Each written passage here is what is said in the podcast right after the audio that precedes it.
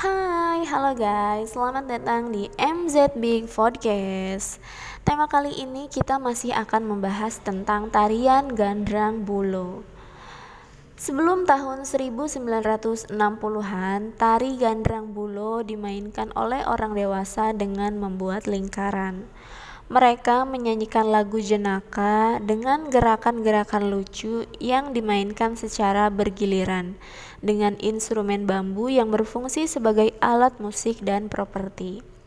Di era sekarang, tarian ini sering digunakan untuk mengeluarkan segala macam unek-unek mengenai beberapa hal. Berkisah tentang rakyat biasa dengan karakter orang lugu yang berhadapan dengan penguasa yang angkuh dengan selipan kritik keras yang dikemas dengan bentuk lawakan yang mengundang tawa penonton serta gerakan. Tarian ini dulu hanya dapat dimainkan oleh orang dewasa saja, namun seiring perkembangannya, anak-anak juga dapat memainkannya.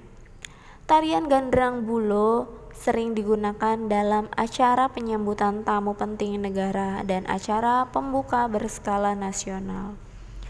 Menonton tarian gandrang bulo selain mengundang tawa dan menjadi salah satu hiburan, pesan moral dan kritikan yang dilontarkan di dalam tarian gandrang bulo dapat menjadi pelajaran untuk menjadi pribadi yang lebih baik lagi.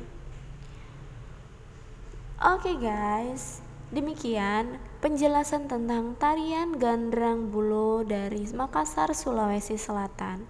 Semoga bermanfaat dan menambah ilmu pengetahuan tentang ragam kesenian tradisional Indonesia. Terima kasih dan sampai jumpa lagi di MZ Big Podcast selanjutnya. Bye.